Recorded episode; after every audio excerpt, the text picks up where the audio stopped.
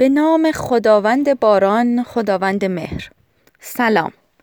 افسون احمدی هستم مشاور و روانشناس.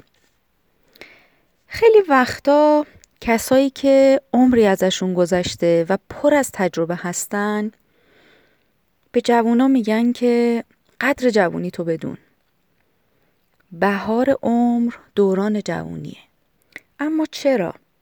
در بهار طبیعت اکثر گیاهان شروع به جوونه زدن می‌کنن و برگ های تر و تازه و پر از سرزندگی هوا رو لطیف می‌کنه.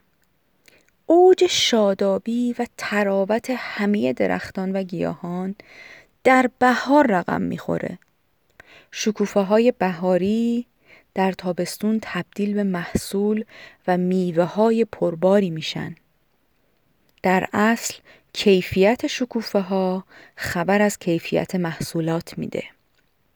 از طرفی روند رشد و نمو انسان یکی از جبرهایی که انسان گریزی ازش نداره.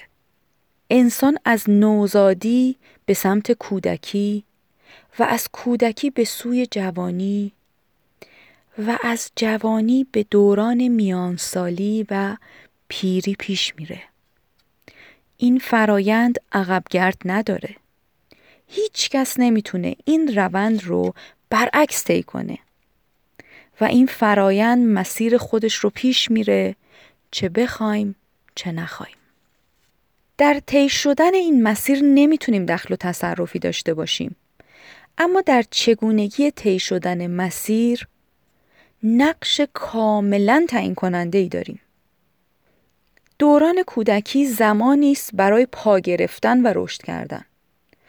و دوران میانسالی و سالمندی زمانی است برای برداشت و استفاده از دسترنج زندگی. اما طلایی ترین دوره دوره جوونیه در این بهار زندگی قدرت سرزندگی انگیزه و اشتیاق در اوج خودش قرار داره. جوانی وقت سرمایه گذاری، کاشت، هدف گذاری و برنامه ریزیه. هر آنچه که در این سالها کاشته بشه محصول شما رو در سالهای آتی رقم می‌زنه. جوانی بهار زندگی است.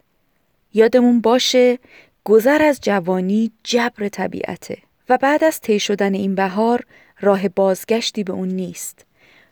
بهترین خودتون رو در این بهار عمر رقم بزنید. روز و روزگارتون خوش.